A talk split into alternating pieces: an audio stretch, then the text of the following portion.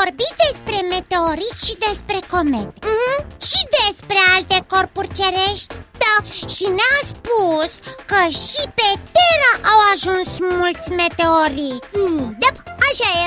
Și oare nu ne poate spune și nouă dacă se știe ceva despre meteoriți ajunși pe Pământ? Păi, eu, eu. nu știu. Să-l întrebăm. În regulă, să-l întrebăm. Zimitat! Daiții pe recepție. Ne poți spune ceva despre... Daiții, am auzit discuția voastră și tocmai am descoperit ceva foarte interesant. E. Ciudat este faptul că nu se știe nici în ziua de astăzi dacă a fost cu adevărat un meteorit. Cred că astăzi vă voi vorbi despre fenomenul cunoscut sub numele de Tunguska, o? o enigmă încă neelucidată. Te ascultăm! Îmi plac enigmele! În zorii zilei de treizeci iunie, în anul o mie nouă sute opt, marinarii de cart de pe câteva nave care pluteau pe Oceanul Indian au observat un obiect uriaș care descria o largă traiectorie pe bolta cerească, îndreptându-se către Asia. Caravanele care străbăteau deșertul Gobi și regiunile de nord-vest ale Chinei s-au oprit o clipă din drumul lor.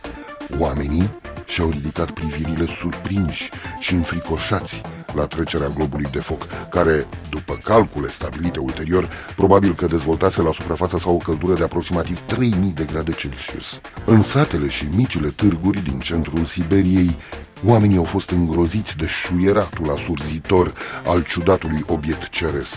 La ora șapte și șaptesprezece minute fix, platoul siberian central, situat în apropiere de râul Tunguska Pietroasa, s-a cutremurat sub impactul unei explozii atât de puternice, încât centrul seismografic din Irkutsk, situat la aproape nouă sute de kilometri la sud, a înregistrat un cutremur de grad mare, patru sau cinci pe scara Richter. Și asta era din cauza unui meteorit? Păi n-ai auzit! Bici, nu mă întrerupe pe Zimi.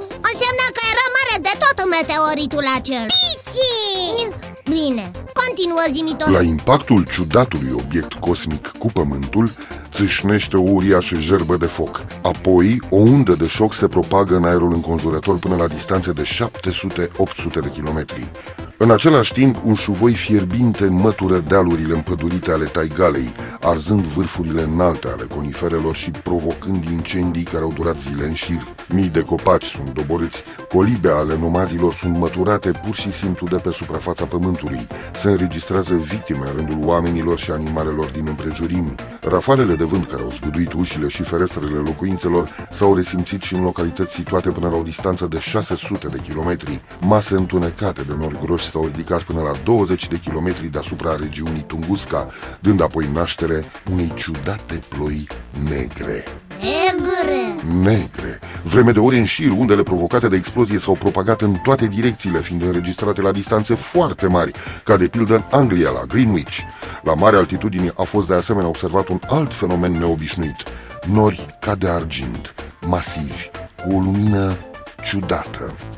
Din peninsula Scandinavă și până în Siberia, lumina a fost atât de intensă în perioada imediat următoare, încât a fost posibil să se facă fotografii în miez de noapte. Vreme de câteva săptămâni pe cerul Europei au fost observați nori de praf și o neobișnuită luminozitate nocturnă care se manifesta până la latitudini cum ar fi cele ale Spaniei. Parcă venise sfârșitul lumii. Iar. În ciuda acestor elemente spectaculoase și ciudate care ar fi trebuit să trezească interesul oamenilor de știință, vreme de peste doisprezece ani nu s-a întreprins nimic pentru cercetarea la fața locului a marii explozii și pentru căutarea unei explicații științifice a acestui fenomen probabil unic în istoria Terei.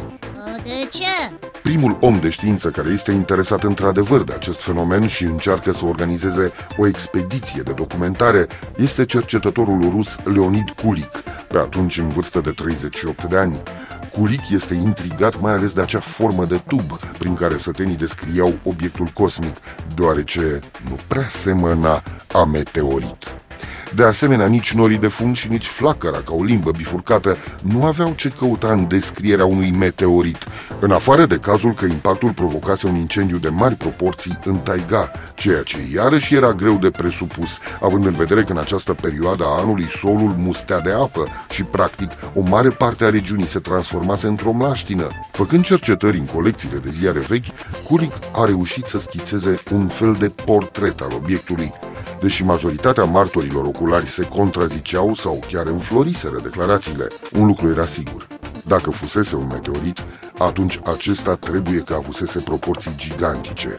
Era fără îndoială cel mai mare meteorit căzut vreodată în Rusia și poate pe întregul pământ, căci altfel nu se pot explica puternicele cutremure înregistrate la acea dată.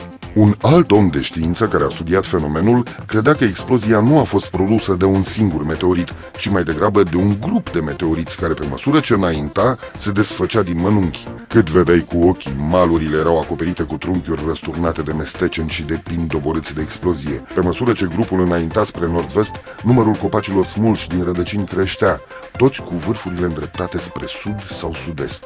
Rădăcinile smulse din sol se înălțau monstruoase, ramurile erau dezgolite de frunze. În general, urmele arătau că focul pornise subit și cu mare intensitate, pe o arie foarte largă. Cu cât se apropia mai mult de centrul exploziei, Kulik văzu cu uimire că încep treptat să apară printre trunchiurile doborâte copaci care rămăseseră în picioare, iar acolo unde, după calculele lui, trebuia să se afle epicentrul impactului, a nimerit într-o pădure obișnuită pentru acea regiune, cu copaci având rădăcinile adânc înfipte în sol. Numai ramurile fuseseră smulse și scoarța jupuită de pe trunchiuri, de parcă era o pădure de stâlp de telegraf. Iată deci cum marele crater prezis de Kulik și alți cercetători pur și simplu nu exista. De asemenea, și încercarea de a găsi unele fragmente meteorice s-a soldat tot cu un eșec. Deci ce a fost până la urmă la Tunguska? Mai recent, oamenii de știință din numeroase țări au căutat o explicație în domeniul fizicii teoretice. S-au conturat în această privință două direcții. Marea explozie din taiga a fost provocată fie de un mic corp de antimaterie, fie de o așa zisă gaură neagră. Conform datelor fizicii teoretice, antimateria singură e stabilă, dar în contact cu materia se anihilează, degajând instantaneu cantități imense de energie și dispărând fără a lăsa nicio urmă, ceea ce ar explica absența craterului și a materialului meteoric. Ce nu explică ipoteza este luminozitatea sau aspectul tubular și de ce nu a explodat antimateria chiar la intrarea în atmosferă.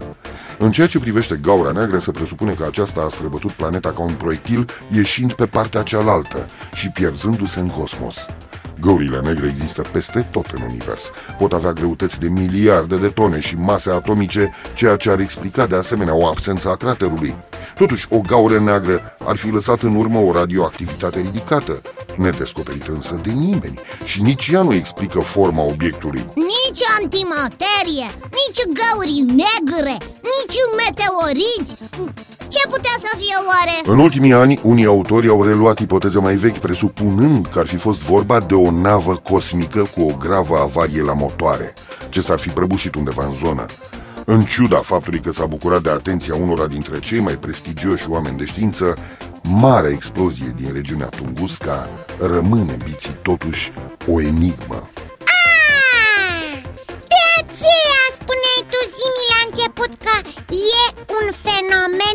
Ciudat! Navă cosmică! Avarii grave! Zorar nu a fost în mod sigur. Dar nici nava lui Varsar nu a fost. Zi-mi tot! A învățat să glumească! Acum nu mai arde de glumă, căci acumulatorii mei s-au terminat. Vă spun la revedere, iții, la revedere, biții. Ne reauzim data viitoare, tot aici, la Zimitot. Și nu uitați, voi copii, aștept întrebările voastre în continuare pe adresa zimitot, coada lui maimuță, ițibiții.ro. Și promit că vă voi răspunde în emisiunile viitoare. Încă o dată, la revedere! La revedere, Zimitot! Într-adevăr, biții! De aceea îi se spune doar fenomenul Tunguska, pentru că nimeni nu știe de fapt ce s-a întâmplat acolo. mm, da, Și se pare că nici în Zimi tot nu știe mai mult. Zimi!